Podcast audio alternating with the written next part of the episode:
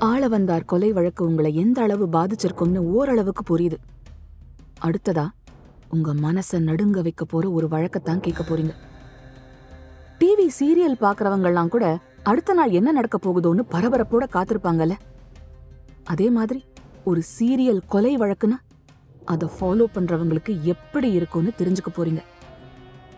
Serial killer அப்படின்னு சொல்லும் போதே நம்ம முதுகெலும்பு சில்லிட்டு போகுதுல ஆனா சில வருஷங்களுக்கு முன்னாடி வரைக்கும் சீரியல் கில்லருங்கிற ஒரு டேர்மே கிடையாது. மெக்கனாஸ் கோல்டு படத்துல வர மாதிரி குதிரையில கூட்டம் கூட்டமா வந்து ஒரு கிராமத்தை கொள்ளடிப்பாங்க. எதிர்த்து நிக்கிறவங்கள துப்பாக்கியால சுட்டு கொன்னுட்டு போயிட்டே இருப்பாங்க. ஒரு கிராமத்தையே கொள்ளக்காரங்க அழிச்ச கதையெல்லாம் இருக்கு. ஏன்? நம்ம நாட்டிலேயே சம்பல் பள்ளத்தாக்கு பகுதியில இந்த மாதிரி கொலைகள் நடந்திருக்கு. பூலாந்தேவி மாதிரி ஈவு இரக்கம் இல்லாம கொலை செஞ்சவங்க கதையெல்லாம் நமக்கு ஒன்றும் புதுசு கிடையாது. பொதுவா இந்த மாதிரி சம்பவங்கள் எல்லாமே மலை பிரதேசம் பாலைவனம் ஒதுக்குப்புற வட அமெரிக்கா நாடுகள்ல தான் நடக்கும்னு நினைச்சுக்கிட்டு இருக்கோம்ல. ஒரு கிராமத்தையே அழிக்கிற கொலைகளை மாஸ் மர்டர்னு சொல்லுவாங்க. Billy Kid Jesse James John Wesley Hardin the Kentucky cannibal இவங்கெல்லாம் கணக்கே இல்லாம மக்களை கொன்னு கூச்சவங்க மாஸ் மர்டர்னு சொல்லிட்டு இருந்தது போய் நைன்டீன் செவன்டில இங்கிலாந்து ஹாம்ஷயர் பகுதியில நடந்த சர்வதேச போலீஸ் மாநாட்டுல தான் மொத தடவையா சீரியல் கில்லர் அப்படிங்கிற டேர்ம் வழக்குக்கு வந்துச்சு. தொடர் கொலைகளை செய்யறவங்களுக்கு சீரியல் கில்லர்னு பேர் வச்சது எஃபிஐ ஏஜென்ட் ராபர்ட் ரெஸ்லருங்கிறவர் தான். தொடர் கொலைக்காரங்களோட மனசு செயல்படுற விதத்தை பத்தி இவர் பேசும்போது சீரியல் கில்லர்ஸ் அப்படின்னு சொல்ல போக அப்போல இருந்து தான் இந்த டேர்ம் ஃபேமஸ் ஆக ஆரம்பிச்சது. அதனால உலக அளவுல போலீஸ்காரங்க ஒரு கொலைக்கும் இன்னொரு கொலைக்கும் ஏதாவது பேட்டர்ன் இருந்தா அதாவது ஒரே மாதிரியான சம்பவங்கள் இருந்தா அதுக்கு பின்னாடி சீரியல் கில்லர் யாராவது இருக்காங்களான்னு யோசிக்க ஆரம்பிச்சாங்க. சீரியல் கொலைகள் செய்யறவங்க ஆரம்பத்துல பலவிதமான தப்பான தொழில்களை செய்யறவங்களா இருப்பாங்கன்னு ஒரு தியரி இருக்கு. சீரியல் கொலைகளுக்கு முன்னோடி ஒரு அமெரிக்கன். அவன்தான் முத முதலா சீரியல் கொலைகளை செய்ய ஆரம்பிச்சவன். அவன் பேரு ஹெர்மன் வெப்ஸ்டர் மட்ஜெட். அவனே அவனுக்கு ஹென்ரி ஹவர்ட் ஹோம்ஸ். அதை சுருக்கி டாக்டர் எச் எச் ஹோம்ஸ்னு தனக்கு ஒரு மரியாதையான பேரை வச்சுக்கிட்டு பலவிதமான ஏமாத்து வேலைகளெல்லாம் செய்ய ஆரம்பிச்சான். இன்சூரன்ஸ் ஃப்ராட் ஃபோர்ஜரி பணம் கையாடுறது பொண்ணுங்களை ஏமாத்தி கல்யாணம் செஞ்சு அவங்க சொத்துக்களை திருடுறது குதிரை திருடுறதுன்னு தொடங்கி கடைசியில சீரியல் கில்லரா மாறினான். சின்ன வயசுல சந்தோஷமான வாழ்க்கை கிடைக்காம அப்பா அம்மாவால புறக்கணிக்கப்பட்ட குழந்தைங்க தான் வருங்காலத்துல இப்படி சீரியல் கில்லரா மாறுறாங்கன்னு நைன்டீன் செவன்டில எஃபிஐ ஏஜென்ட் ராபர்ட் ரெஸ்லர் சொன்னார். இந்த ஹவர்ட் ஹோம்ஸ் இருபத்தேழு கொலைங்களை செஞ்சான். அதுவும் பொண்ணுங்க சின்ன சின்ன குழந்தைங்கன்னு ஈவு இரக்கமே இல்லாம செஞ்சான். அவன் செஞ்ச கொலைங்களுக்காக அவன் வருத்தப்பட்டதா தெரியல. Eighteen ninety four ninety six காலகட்டத்தில் அவன் செஞ்ச இருபத்தேழு கொலைகளுக்காக ஷிகாகோ சிறையில் அவனை தூக்கில் போட்டு அவன் கதையை முடிச்சாங்க. இந்த மாதிரி தொடர் கொலைகள் எல்லாம் வெளிநாட்டில் சகஜம். இதையெல்லாம் விசிட்டிங் அவர்ஸ் மாதிரியான ஹாலிவுட் படங்கள்ல தான் பார்க்க முடியும்னு நாம நினைச்சிட்டு இருந்த நேரத்துல அமைதிக்கு பேர் போன நம்ம மெட்ராஸ்ல ஒரு பகுதியில தொடர் கொலைகளுக்கு ஒன்பது மாணவிகள் உட்பட பல பேர் பலியானாங்க. அதுல சில பேருக்கு என்ன ஆச்சுன்னே கண்டுபிடிக்க முடியாதபடி நடந்த கொலைகள். ஏறக்குறைய இந்த எச்ஹெச் ஹோம்ஸ் ஸ்டைல்லையே ஒரு சீரியல் கில்லர் நம்ம சென்னையில இருந்தான்னு சொன்னா உங்களால் நம்ப முடியுதா? சென்னை திருவான்மையூர் பகுதியில தான் அந்த சீரியல் கில்லர் தன்னோட ஆட்டங்களுக்கு வானமே எல்லைன்னு தனி சாம்ராஜ்யத்தையே வச்சிருந்தான். ஒரு சைக்கிள் ரிக்ஷா ஓட்டிட்டு இருந்தவன் ஆட்டோ ரிக்ஷா ஓட்ட ஆரம்பிச்சு அவனால ஆட்டோல ஏறவே பயமாயிருந்த காலமும் உண்டு. அவன் பேரு ஷங்கர் ஆட்டோ ஷங்கர் அவனோட கதையத்தான் இங்க நீங்க கேட்க போறீங்க. ஹியூமன் போடியமுடன் இணைந்து assist card star insurance companies மற்றும் மையா பப்ளிஷிங் வழங்கும் section three not two a Tamil true crime podcast case two episode one ஒரு புள்ளி ராஜாவின் கோட்டை.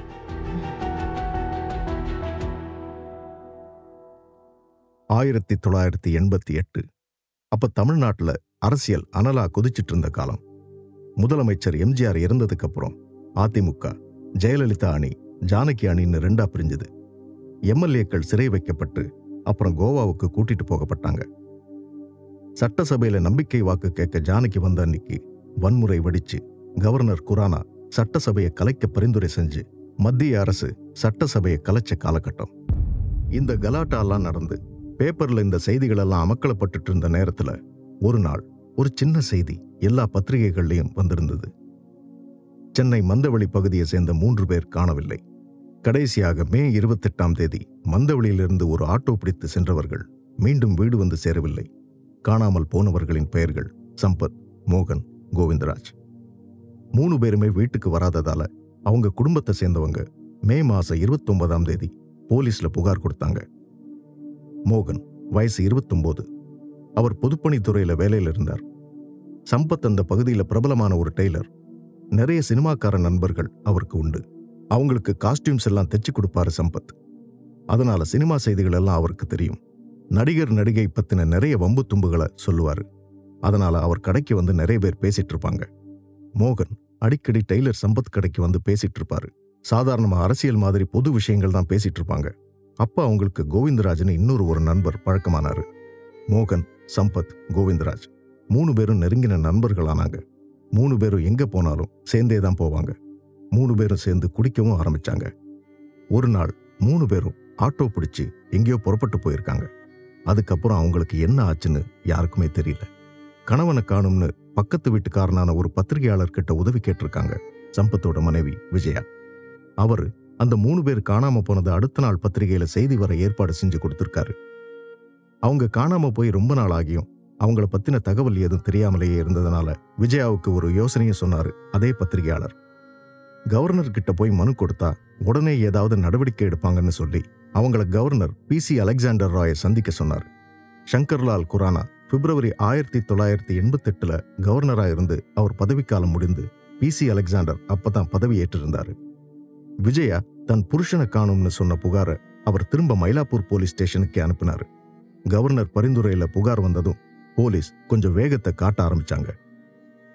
இந்த வழக்கு செங்கல்பட்டு டிஐஜி ஜாஃபர் அலி கிட்ட ஒப்படைக்கப்பட்டது. அவர் தொடர்ந்து இந்த வழக்கை விசாரிச்சுக்கிட்டு இருந்தாரு. ஒரு மாசமா போலீஸ் அவங்கள தேடியும் ஒரு தகவலும் கிடைக்கல. மூணு பேர் போட்டோவை பத்திரிகையில போட்டும் போஸ்டர் அடிச்சும் ஒட்டியிருக்காங்க. போலீஸ் ஸ்டேஷன்ல நோட்டீஸ் போர்ட்லயும் அவங்க போட்டோவை ஒட்டியிருந்தாங்க. ஒரு ஆட்டோக்காரர் இந்த போட்டோவை பார்த்துட்டு போலீஸ் கிட்ட வந்து அவர்தான் காணாம போன மூணு பேரையும் அழைச்சிட்டு திருவாமியூர் பகுதியில இறக்கி விட்டதா சொன்னாரு. அது ஒரு மாதிரியான பகுதிங்க. அப்படின்னு ஒரு எக்ஸ்ட்ரா தகவலையும் சொன்னாரு. அவர் சொன்ன இடம் விபச்சாரம் நடக்கிற பகுதின்னு போலீஸ் தெரிஞ்சுக்கிட்டாங்க. அந்த பகுதியில விபச்சார விடுதி நடத்துறவன் பெயர் ஆட்டோ சங்கர்னு அவங்களுக்கு தெரியும். போலீஸ் உடனே எந்த முடிவையும் எடுக்கல. அவங்களுக்கு தெரியாதா? பெரிய மனுஷங்க வந்து போற இடமாச்சே. ஆட்டோ சங்கர் விடுதி. இருந்தாலும் சம்பத் மனைவி விஜயா அவங்க பத்திரிகையாளர் நண்பர் உதவியோட வந்து தன்னோட புருஷன் ஆட்டோ சங்கர் வீட்டு விருந்துக்கு போயிட்டு வரதா தான் சொல்லிட்டு போனார்னு ஒரு தகவலை சொல்ல போலீஸ்னால சங்கரை விசாரிக்காம விட முடியல. அதனால ஆட்டோ சங்கரையும் அவனோட கூட்டாளிகளையும் கூட்டிட்டு வந்து விசாரணை நடத்தினாங்க. எங்களை தேடி நிறைய பேர் வராங்க. யார் வராங்க யார் போகிறாங்கன்னு நாங்கள் ரெக்கார்ட்லாம் வச்சுக்கிறது இல்லை இன்னும் சொல்லப்போனால் பல பெரிய விவிஐபி கூட எங்களை தேடி வராங்க. அவங்கக்கிட்ட போய் என்னை பற்றி கேட்டு பாருங்க. அப்போ தெரியும். அப்படின்னு பல விவிஐபிக்களோட பேர் அடக்கினான் ஆட்டோ சங்கர். போலீஸ் குழம்பி போனாங்க. அவன் சொன்ன ஆட்கள் எல்லாருமே பெரிய லெவலில் இருக்கிறவங்க. அவங்க சப்போர்ட் தனக்கு இருக்குன்னு மறைமுகமா போலீஸ் அவன் எச்சரிக்கிற மாதிரி தான் இருந்தது. போலீஸ் ஆட்டோ சங்கரையும் அவன் கூட்டாளிகளையும் அப்போதைக்கு ரிலீஸ் பண்ணிட்டாலும் அவங்க மேல ஒரு கண்ணு வச்சுக்கிட்டு தான் இருந்தாங்க.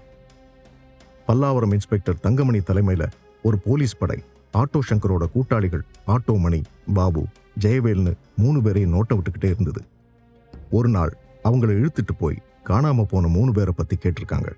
ஆட்டோ மணியும் ஜெயவேலும் அவங்களுக்கு ஒன்றும் தெரியாதுன்னு சொல்லிட்டாங்க. ஆனா பாபு அமைதியா இருந்தான். அதை பார்த்த போலீஸுக்கு புரிஞ்சு போச்சு. அவன் எதையோ முக்கியமா சொல்ல போறான்னு அவங்க எதிர்பார்த்த மாதிரியே பாபு பேச ஆரம்பிச்சான். அவன் பேச பேச அது வரைக்கும் புயல் வீசிக்கிட்டு இருந்த அரசியல் பேச்செல்லாம் கரை ஒதுங்கி சுனாமி மாதிரி ஆட்டோ சங்கரோட சாம்ராஜ்யத்தை பத்தின தகவல்கள் வெளியே வர ஆரம்பிச்சது. சென்னை சிட்டியே அரண்டு போச்சு. தில்லி பம்பாய் கொல்கத்தான்னு இந்தியா முழுக்க சென்னையிலேயா இப்படி? அப்படின்னு செம்ம ஷாக். அன்னைக்கு தான் ஆட்டோ சங்கர்னு ஒரு பயங்கரமான ஆள் இருக்கிறது வெளியே தெரிய ஆரம்பிச்சது. ஆயிரத்தி தொள்ளாயிரத்தி எண்பத்தெட்டில் ஆரம்பிச்சு அஞ்சு வருஷத்துக்கு சென்னையை கலங்க வச்ச சம்பவங்கள் பத்திரிகைகளில் தலைப்பு செய்திகளா இடியா இறங்குச்சு. ஆட்டோ சங்கர் பற்றின விஷயங்கள் இங்கிலீஷ் ஹாரர் படங்களில் வர சம்பவங்கள் மாதிரி மக்களை அலற வச்சது. இன்டர்நேஷ்னல் டான் மாதிரி மது மாது சூது ஆழ்கடத்தல் பணப்பறிப்புன்னு ஆட்டோ சங்கர் சாம்ராஜ்யத்தில் நடக்காத விஷயங்களே இல்லை. எல்லாத்துக்கும் மேலா ஆட்டோ சங்கர் அவன் கூட்டாளிகளோட செஞ்ச கொலைகள் சென்னை வாசிங்க ரத்தத்தையே உரைய வச்சது. முதல்ல சொன்ன மாதிரி சின்ன வயசுல நடக்கிற விஷயங்கள் தான் ஒரு கொலைகாரன் உருவாகிறதுக்கு காரணம். யாருமே நினைச்சு கூட பார்க்க முடியாத ஒரு கொடூரமான மனநிலை ஆட்டோ சங்கருக்கு எப்படி வந்துச்சு? அவனோட சாம்ராஜ்யத்துக்குள்ள போய் அவனோட இருண்ட பக்கங்களை தெரிஞ்சுக்கிறதுக்கு முன்னாடி அவனோட சின்ன வயசு வாழ்க்கையை பத்தி நாம அவசியம் தெரிஞ்சுக்கணும். காங்கேயநல்லூர். வேலூர் டவுன்ல இருந்து ஏழு கிலோமீட்டர் தூரத்துல இருக்கிற ஊர் தான் காங்கேயநல்லூர். இங்க பிரசித்தி பெற்ற செந்திலாண்டவர் கோவில் இருக்கு. இங்க தான் கிருபானந்த வாரியார் பிறந்தாரு. அப்படிப்பட்ட ஊர்ல தான் ஆட்டோ சங்கரும் பிறந்தான்னு சொல்லவே ஒரு மாதிரி தான் இருக்கு. வேலூர் பக்கத்துல இருக்கிற ஊருங்கிறதுனால படிக்கிறவங்க வேலைக்கு போறவங்க எல்லாரும் ஏழு கிலோமீட்டர் தூரத்துல இருக்கிற வேலூருக்கு தான் வருவாங்க. பெரிய கடைகளுக்கு போறவங்க மார்க்கெட்டுக்கு போறவங்க எல்லாருமே காங்கேயநல்லூர்ல இருந்து வேலூருக்கு தான் வரணும். அப்போ வேலூர் டவுனே முன்னேறல. காங்கேயநல்லூர்லாம் எப்படி இருக்கும்? இப்போ வேலூர் விஐடி தங்க கோவில்னு பெரிய ஊராயிடுச்சு. அப்ப சிஎம்சி மட்டும்தான் இருந்துச்சு. வெளியூர்ல இருந்து சிஎம்சில சிகிச்சைக்காக வரவங்க வேலூர் கோட்டையை பார்க்க வர சுற்றுலா பயணிங்க காட்பாடிக்கு போறவங்க திருவண்ணாமலை சோளிங்கபுரம் ஆற்காடு சென்னைன்னு ஊருக்கு போறவங்க எல்லாரும் வேலூர் வழியா தான் போவாங்க. அந்த சமயத்துல கேரளாவுல இருந்து ஒரு ஆளு. பொழப்புக்கு வழி தேடி சென்னைக்கு போய்கிட்டு இருந்தாரு. அவர் பேரு தங்கராஜ். வேலூர் ஆஸ்பத்திரியில சிகிச்சை எடுத்துக்கிட்டு தெரிஞ்சவர் ஒருத்தரை பார்த்துட்டு வந்தப்போ பஸ்ஸுக்காக காத்துட்டு இருந்தாரு. கேரளாக்காரராச்சே டீ குடிக்கலாம்னு கடைய தேடினா அக்கம் பக்கம் டீ கடையே இல்ல. சென்னைக்கு போய் பொழப்ப தேடுறத விட அங்கேயே காப்பி டீ கடை வச்சா என்னன்னு யோசிச்சு காங்கேயநல்லூர் பஸ் ஸ்டாப் கிட்ட ஒரு டீ கடை ஆரம்பிச்சாரு. கேரளாக்காரங்களுக்கு டீ தானே பெரிய முதலீடு டீ காப்பின்னு ஆரம்பிச்ச தங்கராஜ் பிஸ்கெட் பஜ்ஜி போண்டான்னு கடைய பெருசு பண்ணாரு. பஸ்ஸுக்கு காத்திருக்கிற நேரத்துல டீ குடிக்கலாமேன்னு அவரோட கடைக்கு வர ஆரம்பிச்சவங்க காப்பி குடிச்சிட்டு அடுத்த பஸ்ல போகலாமேன்னு நினைக்கிற அளவுக்கு கடை வளர்ந்து போச்சு. கடை வளர்ந்தா காசு பெருகும். காசு வந்தா கூடவே தேவையில்லாதது எல்லாம் வரத்தானே செய்யும். தங்கராஜ் கூடி பொண்ணுங்கன்னு காசு செலவழிக்க ஆரம்பிச்சாரு. ஜலகண்டேஸ்வரர் கோவில் கோட்டையில நிறைய பொண்ணுங்களோட சுத்துவார். அப்படி இருக்கும்போது காங்கேய நல்லூர்ல இருந்து ஒரு பொண்ணு வேலூர் போறதுக்காக தினமும் அவரோட கடை இருக்கிற பஸ் ஸ்டாண்டுக்கு வருவா. தினமும் வர அந்த பொண்ணு தங்கராஜுவ பார்க்க ஆரம்பிச்சா. அப்படியே தினமும் ஒருத்தரோட ஒருத்தர் கண்ணாலேயே பேசிட்டு இருந்தவங்க சந்திச்சு பழக ஆரம்பிச்சாங்க. அந்த பொண்ணு பேரு ஜெயலக்ஷ்மி. அவங்களுக்குள்ள நட்பு உருவாச்சு. தினமும் காபி டீ பிஸ்கெட்னு காலையில பஸ் வரத்துக்கு முன்னாடி தங்கராஜ் ஜெயலக்ஷ்மிய நல்லா கவனிப்பாரு. சாயங்காலம் திரும்ப போகும்போது காஃபி டீயோட பஜ்ஜி போண்டா. தங்கராஜ் ஜெயலக்ஷ்மிக்கு நடுவுல காதல் வளர்ந்து ரெண்டு பேரும் கல்யாணம் பண்ணிக்க தீர்மானிச்சாங்க. இந்த காபி டீ பஜ்ஜி போண்டா இதெல்லாம் அவங்கள நெருக்கமாக்கினாலும் கல்யாணம் செஞ்சுக்கலாம்னு முடிவு செஞ்ச உடனே வரிசையா பிரச்சனைகள் வர ஆரம்பிச்சுது. ஜாதி மதம் மொழி ஊருன்னு எல்லாமே ரெண்டு பேருக்கும் வேற வேற. குடும்பத்தார் அனுமதியோட கல்யாணம் செஞ்சுக்க முடியாதுன்னு தெரிஞ்சுக்கிட்ட ஜெயலக்ஷ்மி பிறந்த வீட்டை விட்டு வெளியே வந்து தங்கராஜ கல்யாணம் பண்ண முடிவு செஞ்சா. கல்யாணமும் ஆச்சு. தனி கொடுத்தனும் போனாங்க. கணவனோட டீ கடையில டிஃபன் செய்யற பொறுப்பை எடுத்துக்கிட்டா ஜெயலக்ஷ்மி. அவங்க வாழ்க்கை நல்லா போயிட்டு இருந்தது. அவங்களுக்கு ஒரு ஆண் குழந்தை பிறந்தது. அதுக்கு கௌரி சங்கர்னு பேர் வச்சாங்க. பேருக்கு ஒரு காரணம் இருக்கு. கேரளால பெரியங்கிற பகுதியில ஒரு பெரிய கோவில் இருக்கு. அந்த கோவில்ல இருக்கிற மூல மூர்த்தியோட பேரு கௌரி சங்கர். தங்கராஜ் குடும்பத்துக்கு குலதெய்வம். தங்கராஜ் கடையிலேயே ஒரு உண்டியல் வச்சு அதுல காசு சேர்த்து பெரிய கௌரி சங்கர் கோவிலுக்கு அனுப்புவாரு. நேர்த்திக்கடன் செலுத்த கூட தங்கராஜ் மனைவி குழந்தைய அழைச்சிக்கிட்டு போயிருக்காரு. அந்த குலதெய்வத்தோட பேரான கௌரி சங்கரை தான் தங்கராஜ் தான் பிள்ளைக்கு வச்சாரு. தங்கராஜ் தான் பையனை மலையாள கலாச்சாரத்துல தான் வளர்த்தாரு. நெத்தியில குழந்தைக்கு ஒரு சந்தன புட்டு எப்பவும் வைப்பாரு. அவன் தமிழ் மட்டும் பேசிட போறானேன்னு வீட்டில் இருக்கும்போது மலையாளமும் சொல்லி கொடுத்தாரு. கௌரி சங்கர் ஸ்கூலுக்கு போய் படிக்க ஆரம்பிச்சான். தங்கராஜ நாயருக்கு இன்னொரு பையன் பிறந்தான். அவனுக்கு மோகன்னு பேர் வச்சாங்க. ஆனா ஜெயலட்சுமிக்கு என்னவோ குடும்ப வாழ்க்கையில பிடிப்பு ஏற்படல. அவங்களோட பிள்ளைங்களை கவனிக்க கூட அவங்களுக்கு நேரமும் இல்ல மனசும் இல்ல. ஜெயலட்சுமியோட அக்கா ஒருத்தி தான் கௌரி சங்கரையும் மோகனையும் வளர்த்தாங்க. பசங்க கிட்ட பேச கூட நேரம் இருக்காது ஜெயலட்சுமிக்கு. கௌரி சங்கர் வளர வளர குடும்பத்துல பிரச்சனைகளும் வளர ஆரம்பிச்சுது. தங்கராஜ் முழு நேர குடிகாரனா மாறி நிறைய பொண்ணுங்களோட தொடர்பு வச்சுக்கிட்டாரு. பெத்த அப்பா தான் கண்ணு முன்னாடியே பல பொண்ணுங்களோட உறவு வச்சுக்கிட்டத பார்த்த அந்த சின்ன பையனுக்கு அவனோட சின்ன வயசுலயே பெண்கள் மேல கவனம் உண்டாச்சு. போதா குறைக்கு அப்பா தங்கராஜுக்கும் அம்மா ஜெயலட்சுமிக்கும் தினமும் சண்டை சச்சரவுகள் நடந்துகிட்டே இருந்தது. கௌரி சங்கர் அப்பாவுக்கு உதவியா டீ கடையில வேலை பார்த்துட்டு வந்தான். அப்பா கடைய அவன்கிட்ட ஒப்படைச்சிட்டு அவரை தேடி வர பொண்ணுங்களோட கிளம்பிடுவாரு. கௌரி சங்கர் தான் கடைய பார்த்துப்பான். ஒரு நாள் அவன் அப்பா திடீர்னு காணாம போயிட்டாரு. வியாபாரம் விஷயமா ஒரிசாவுக்கு கிளம்பி போயிருக்கிறதா சொல்லப்பட்டது. ஆனா அவன் அப்பா யாரோ ஒரு பொண்ணோட ஒரிசாவுக்கு ஓடி போயிட்டாருன்னு அவனுக்கு அப்புறம்தான் தெரிஞ்சது. அம்மா ஜெயலட்சுமிக்காக பரிதாபப்பட்டான் கௌரி சங்கர் அம்மாவுக்கு ஆறுதலா இருக்கணும்னு நினைச்சான். ஆனா அவன் அம்மா ஜெயலட்சுமியும் ஓடிப்போன தங்கராஜ பத்தி கொஞ்சம் கூட கவலைப்படல. அழுது கண்ணீர் வடிக்கலாம் இல்ல. இது கௌரி சங்கருக்கு ஆச்சரியமா இருந்தது. ஜெயலட்சுமி வழக்கம் போல தான் வேலையை பார்க்க ஆரம்பிச்சாங்க. அப்பதான் கௌரி சங்கருக்கு இன்னொரு உண்மையும் புரிஞ்சுது. அவனோட அம்மா வேற யாரோடையோ தொடர்பு ஏற்படுத்திக்கிட்டாங்கன்னு அந்த புதிய நண்பரோட ரொம்ப நெருங்கி பழகுறாங்கன்னு தெரிஞ்சது. ஜெயலக்ஷ்மி தங்கராஜ் மேல இருந்த எரிச்சல் எல்லாத்தையும் கௌரி சங்கர் மேல காட்ட ஆரம்பிச்சா. அவன் சாப்பிட்டானா தூங்கினானான்னு கேட்க கூட ஆள் இல்ல. இந்த மாதிரி தனிமையா இருந்த நேரத்துல தான் கௌரி சங்கர் பஸ் ஸ்டாப்ல நிக்கிற ஒரு பொண்ணை பார்த்தான் அப்பா அம்மாவோட நடத்தைய பார்த்து பார்த்து பொண்ணுங்கனாலே ஒரு தப்பான எண்ணத்தை வளர்த்துட்டு இருந்த கௌரி சங்கருக்கு அந்த பொண்ணை பார்த்ததும் ரொம்ப ஆச்சரியமா இருந்தது. அந்த சின்ன பொண்ணுக்கு பன்னெண்டு வயசு தான் இருக்கும். ஆனா தெய்வீகமா இருந்தா. நெத்தில குங்குமம் திருநீரு தலையில பூ. குனிஞ்ச தலை நிமிராம வரதும் போறதும்னு இதெல்லாம் சேர்ந்து பதினாறு வயசு கௌரி சங்கரோட கவனத்தை கவர்ந்தது. செவ்வாய்க்கிழமையில ரத்னகிரி முருகன் கோவிலுக்கு போறத அந்த பொண்ணு வழக்கமா வச்சிருந்தான்னு தெரிஞ்சுக்கிட்டான் கௌரி சங்கர். அந்த பொண்ணு மேல அவனுக்கு ஆர்வம் அதிகமாக ஆரம்பிச்சுது. ரத்னகிரி முருகன் கோவிலுக்கு போய் அவளை நோட்டம் விட ஆரம்பிச்சான். நல்ல குடும்பத்தை சேர்ந்த அந்த பொண்ணு அவன் அவகிட்ட பேச முயற்சி செஞ்சப்போ பிடி கொடுக்கல. அதுவும் அவனுக்கு ஆச்சரியமா இருந்தது. அவகிட்ட எதுவுமே பேசாம அவளை தொடர்ந்துகிட்ட மட்டும் இருந்தான். அவன் மனசுல அந்த பொண்ணு மேல காதல் வந்துருச்சு.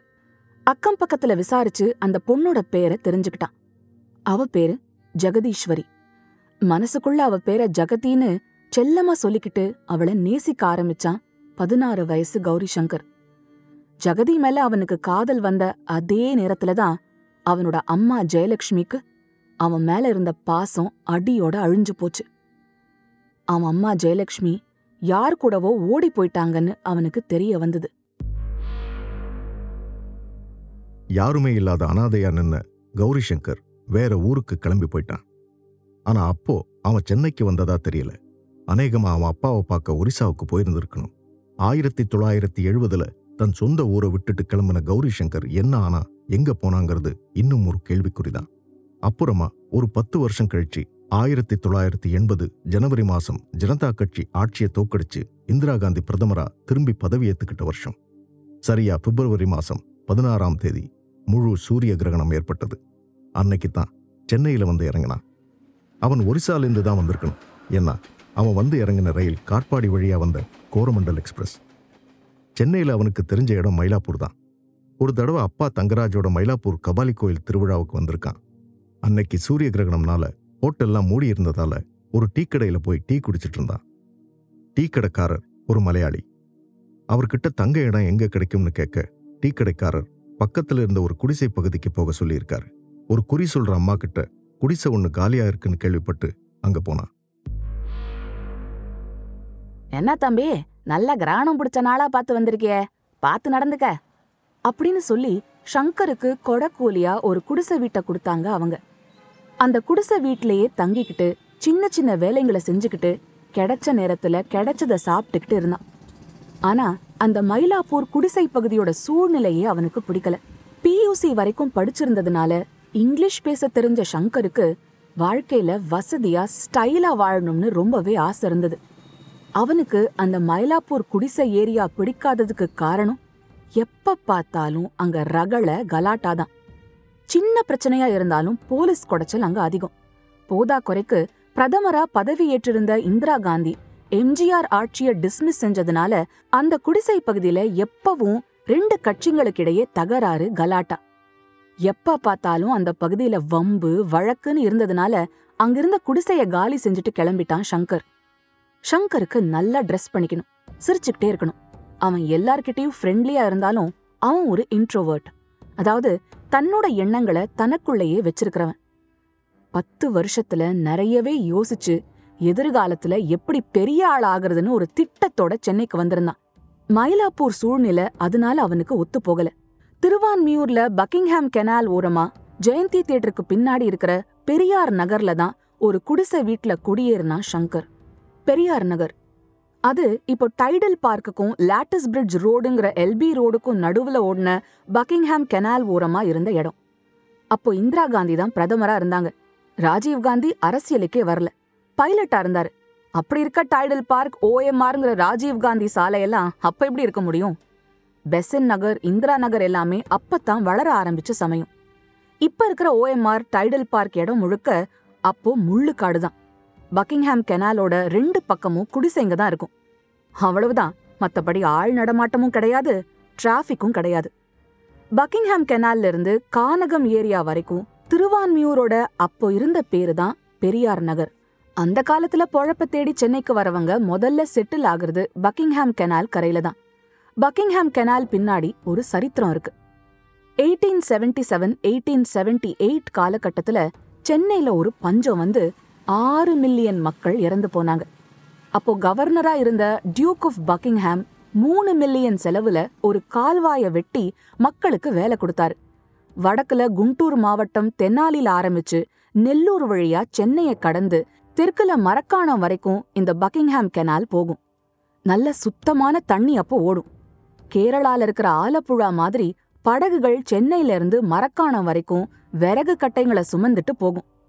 அந்த காலத்துல பாரதியார் திருவல்லிக்கேணில பிரிட்டிஷ்காரர்களுக்கு எதிரா பேசிட்டு மயிலாப்பூர் போய் கச்சேரி ரோடு கிட்ட பக்கிங்ஹாம் கெனால்ல வர படகுல ஏறி அந்த விறகு கட்டைங்களுக்கு நடுவுல உட்காந்து மரக்காணம் வரைக்கும் படகுல போய் பாண்டிச்சேரிக்கு தப்பிச்சு போயிடுவாராம். அப்போ திருவான்மியூர் தான் சென்னையோட தெற்கு பகுதிக்கான எல்லை. சுத்தி முள்ளுக்காடுங்க இருந்ததுனால பாம்புகள் அதிகம். அதனால மக்கள் நடமாட்டமோ வீடுகளோ கிடையாது. மருந்தீஸ்வரர் கோவிலை சுத்தி சின்ன அக்ரஹாரம் தான் இருக்கும். திருவான்மியூர் கிட்டத்தட்ட ஒரு சின்ன கிராமம்னு வச்சுக்கோங்களேன். அந்த திருவான்மியூர்ல தான் பக்கிங்ஹாம் கேனால் ஓரமா பெரியார் நகர்ல கௌரி சங்கர் ஒரு குடிசை வீட்ல குடியேறினான். அப்பெல்லாம் குடிசை வீடுகளுக்கு மாச வாடகையே பத்து ரூபாயிலிருந்து இருபது ரூபா வரைக்கும் தான்னாலும் கௌரி சங்கரை வறுமை விடாம விரட்டிச்சு. பெரியார் நகர்ல குடியேறின சங்கர் முதல்ல அப்பா தங்கராஜ் செய்த டீக்கடை தொழிலைத்தான் செய்ய ஆரம்பிச்சான். ஆனா அது வேலைக்கு ஆகல. கௌரி சங்கர் அந்த பகுதியில ஏதாவது வேலை கிடைக்குமான்னு ஒருத்தரை கேட்க அவர் தன்னோட நண்பரை அறிமுகப்படுத்தி அவர்கிட்ட வேலையில சேர்த்து விட்டார். அவர் ஒரு பெயிண்டிங் கான்ட்ராக்டர் வீடுகளுக்கு வெள்ளை அடிக்கிறது பெயிண்ட் அடிக்கிற வேலையெல்லாம் செய்வார். அவர்கிட்ட வேலைக்கு போன சங்கர் உயரமான கட்டடங்கள் மேலே ஏறி பெயிண்ட் அடிக்க வேண்டியிருந்தது. அதோட அந்த முதலாளி ஏதாவது தப்பு சொல்லிக்கிட்டே இருந்தார். அதனால சங்கருக்கு அந்த வேலை பிடிக்கல. ஆனா சங்கரை வறுமை விரட்டிக்கிட்டு தான் இருந்தது. கிடைச்ச இடத்துல சாப்பிட்டுக்கிட்டு நண்பர்களுக்கு சின்ன சின்ன உதவிகளை செஞ்சான். மாத வீட்டு வாடகை இருபது ரூபாயை கொடுக்கறதுக்கே அவனுக்கு பிரச்சனையாக இருந்தது. முதல் முதலாக ஒரு சைக்கிள் ரிக்ஷா எடுத்து ஓட்ட ஆரம்பித்தான் ஸ்கூல் சவாரி கோவிலுக்கு போகிற பெரியவங்கன்னு சைக்கிள் ரிக்ஷா ஓட்டி பெருசாக கௌரி சங்கரால் சம்பாதிக்க முடியல. அப்போ சென்னையில் ஆட்டோ பாப்புலராக இருந்துச்சு. சைக்கிள் ரிக்ஷாவை விட்டுட்டு ஆட்டோ ஓட்டலாம்னு தீர்மானித்தான் கௌரி சங்கர். பெரியார் நகரில் காந்தி ரோட்டில் அவள் வீட்டுக்கிட்டேயே ஒருத்தர் ஆட்டோக்களை வாடகைக்கு விட்டார். நண்பன் ஒருத்தன் மூலமாக அவர்கிட்ட போய் ஒரு ஆட்டோவை வாடகைக்கு கேட்டான். ஆட்டோ ஓட்டி சம்பாதிக்கிறதுல தினமும் ஒரு அமௌண்ட் ஆட்டோ முதலாளிக்கு கொடுத்துட்டு மீதியை எடுத்துக்கணும்னு ஒரு ஒப்பந்தம் போடப்பட்டு அவனுக்கு ஆட்டோ கொடுக்கப்பட்டது. அன்னையிலேருந்து அவன் ஆட்டோ ஓட்ட ஆரம்பிச்சான். நல்லாவே சவாரி கிடைச்சது. கையில பணமும் பொருள ஆரம்பிச்சது. ஒரு நாள் ஃப்ரெண்ட்ஸ் சில பேரோட வாடகை கார் ஒன்று எடுத்துக்கிட்டு வேலூருக்கு கிளம்பினான் சங்கர். ஜெகதீஸ்வரி வழக்கம் போல பஸ் ஸ்டாப்புக்கு வர அவளை வலுக்கட்டாயமா கார்ல ஏத்திக்கிட்டு சென்னைக்கு கடத்திக்கிட்டு வந்துட்டான். ஜெகதீஸ்வரிக்கு இப்போ வயசு இருபத்தி ரெண்டு அது வரைக்கும் அவனோட ஃப்ரெண்ட்ஸ் அவன் காதலி இஷ்டப்பட்டு தான் அவனோட ஓடி வரப்போறான்னு நினைச்சிட்டு இருந்தவங்க அவ பண்ண ஆர்ப்பாட்டத்தை பார்த்ததும் தான் அது ஒன் சைடு லவ்னு தெரிஞ்சுக்கிட்டாங்க. அத பத்திலாம் சங்கர் கவலைப்படல. அவளை ஒரு கோவில்ல கல்யாணமும் செஞ்சுக்கிட்டான். ஜெகதீஸ்வரிக்கு அவனை கல்யாணம் பண்ணிக்க இஷ்டம் இல்லனாலும் வேற வழி தெரியாம அவன் கூட சேர்ந்து வாழ ஆரம்பிச்சா. பெண்கள் விஷயத்துல வெறுப்ப காட்டின சங்கர் ஜெகதீஸ்வரி கிட்ட மட்டும் உண்மையான அன்பு வச்சிருந்தான். மனைவிக்கு கொடுக்க வேண்டிய எல்லா மரியாதையையும் அவளுக்கு கொடுத்தான். அவனோட நடவடிக்கைகள் முடிஞ்ச வரைக்கும் ஜெகதிக்கு தெரியாம பாத்துக்கிட்டான். ஷங்கர் மனைவி ஜெகதியோட சந்தோஷமா வாழ்ந்தான். அவங்களுக்கு ஒரு பொன் குழந்தை பிறந்துச்சு. அதுக்கு கீதான்னு பேர் வைக்கணும்னு ஷங்கரும் அவன் மனைவியும் முடிவு செஞ்சாங்க. ஆட்டோ ஓட்டி ஷங்கருக்கு போதிய வருமானம் கிடைக்கல. மனைவி குழந்தைன்னு குடும்பம் பெருகிட்டதுல ஆட்டோ சவாரி செஞ்சு சம்பாதிச்ச பணம் பத்தல. ஆட்டோ ஓனருக்கு வேற வாடகை பணம் கொடுக்க வேண்டியிருந்தது. ஒவ்வொரு மனுஷனோட வாழ்க்கையிலையும் ஒரு பிரேக்கிங் பாயிண்ட் வரும். அது ஷங்கருக்கும் வந்தது. அவனோட வாழ்க்கையவே திசை திருப்புற மாதிரி ஒரு சம்பவமும் நடந்துச்சு.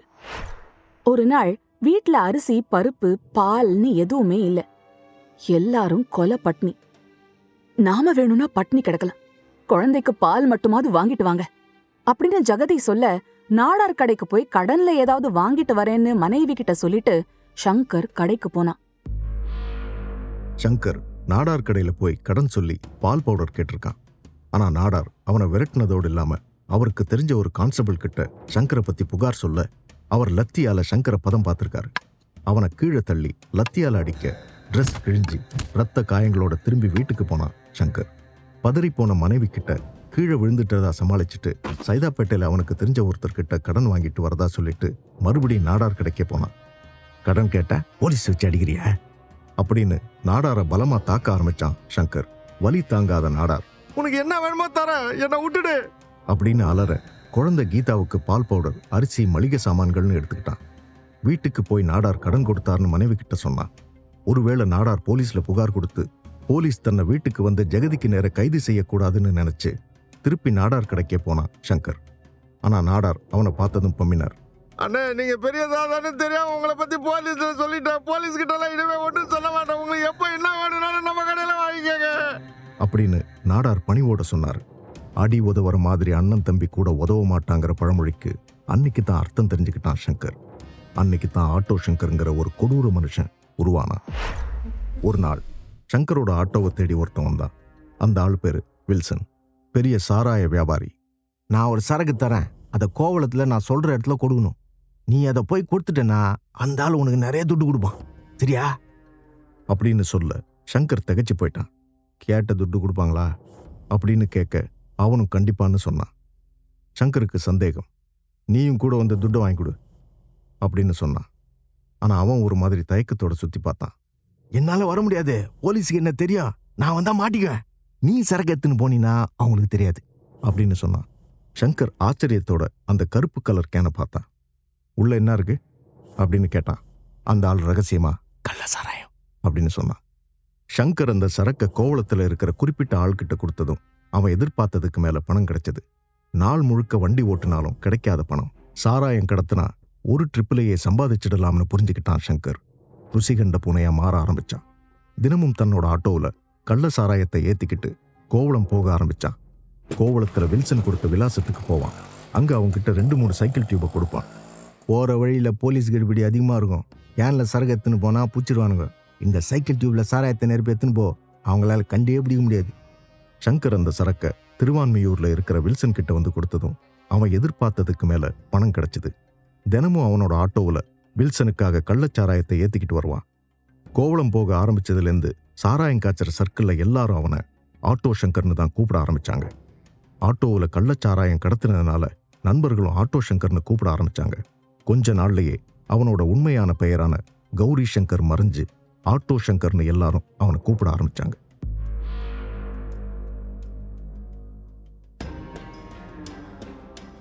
மந்தவெளி பகுதியில காணாம போன சம்பத் மோகன் கோவிந்தராஜ் மூணு பேரையும் போலீஸ் மும்முரமா தேடிட்டு இருந்தாங்க. ஆட்டோ சங்கர் கூட்டாளிங்களையும் தொடர்ந்து கண்காணிச்ச போலீஸ் ஃபோர்ஸ் திடீர்னு ஆட்டோமணி ஜெயவேல் அப்புறம் பாபுன்னு மூணு பேரை அரெஸ்ட் பண்ணி விசாரிச்சாங்கன்னு முன்னாடியே சொன்னோம். அந்த கதைக்கு இப்போ வருவோம். கான்ட்ராக்டரா வேலை பண்ணிட்டு இருந்த பாபுவுக்கு போலீஸ் கெடுபிடியெல்லாம் ரொம்ப புதுசு. ஆனா ஜெயவேல் ஆட்டோமணி இவங்க ரெண்டு பேருக்கும் போலீஸ் விசாரணை லத்தி சார்ஜ் இதெல்லாம் ரொம்பவே பழகி போன விஷயம். அதனால போலீஸ் விசாரணையில அவங்க கொஞ்சம் கூட அசரவே இல்லை. எவ்வளவு கேட்டும் எப்படி கேட்டும் ஒரு உண்மையும் வெளியில வரல. ஆனா பாபு மெதுவா பேச ஆரம்பிச்சான். அவன் சொன்ன மொத ஸ்டேட்மெண்ட்டே ஃபர்ஸ்ட் பால்லையே சிக்ஸர் அடிச்ச மாதிரி இருந்தது. அவங்க மூணு பேரையும் தீர்த்து கட்டிட்டோம் சார் அப்படின்னு சொன்னான் பாபு. என்னது?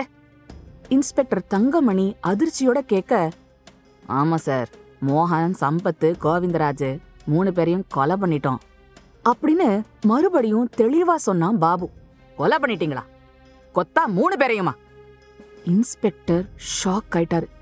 மூணு பேர் மட்டும் இல்லைங்க இன்னும் சில பேரையும் கொன்னுட்டோம் அப்படின்னு பாபு சொன்னப்போதான் போலீஸுக்கு இது வேற லெவல் பிரச்சனைங்கிறது புரிய ஆரம்பிச்சது. சரி பாடிலாம் என்னடா பண்ணீங்க? அப்படின்னு இன்ஸ்பெக்டர் கேட்க புதைச்சிட்டோம் சார் அப்படின்னு பாபு சொன்னான். எங்கடா புதைச்சிங்க? அப்படிங்கிற கேள்விக்கு பாபு சொன்ன பதில் போலீஸ் ஸ்டேஷனையே அதிர வச்சுது.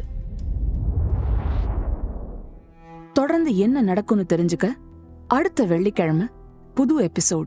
This episode was brought to you Assist Card Star Insurance Companies. Get comprehensive travel protection and medical assistance so you're not only covered but cared for. One stop solution for everything travel. Travel safe, travel with Assist Card, and Maya Publishing. Turn your literary dreams into reality with Maya Publishing, where your story finds its voice and comes to life in print. Script by Kalachakram Narasimha. Narrated by Deepika Arun and Veera. Sound design, recording, mixing, and mastering by Baba Prasad, assisted by Surya Prakash at Digi Sound Studio, Chennai. Music by Dakshin. Direction team Bhavya Kirtivasan and Srinitya Sundar. Executive producer Deepika Arun. Produced by Human Podium. This podcast is based on true stories and real life events. While we strive for accuracy and authenticity, certain aspects such as dialogue, pacing, and narrative sequence may have been enhanced or reconstructed for dramatic and entertainment purposes. Our intention is to provide a compelling and engaging listening experience while staying true to the essence of the stories being told. Keep in mind that some details may have been altered or condensed for storytelling reasons. Listeners are advised to use their discretion. We may refer to specific individuals or groups by their names in order to share stories, insights, or historical accounts. These references are intended to provide context and understanding and are based on publicly available information. We want to emphasize that these references are made solely for the purpose of providing accurate information and fostering a deeper understanding of our culture and society. We strive to approach these discussions with sensitivity and a commitment to treat all individuals and their stories with respect and sensitivity.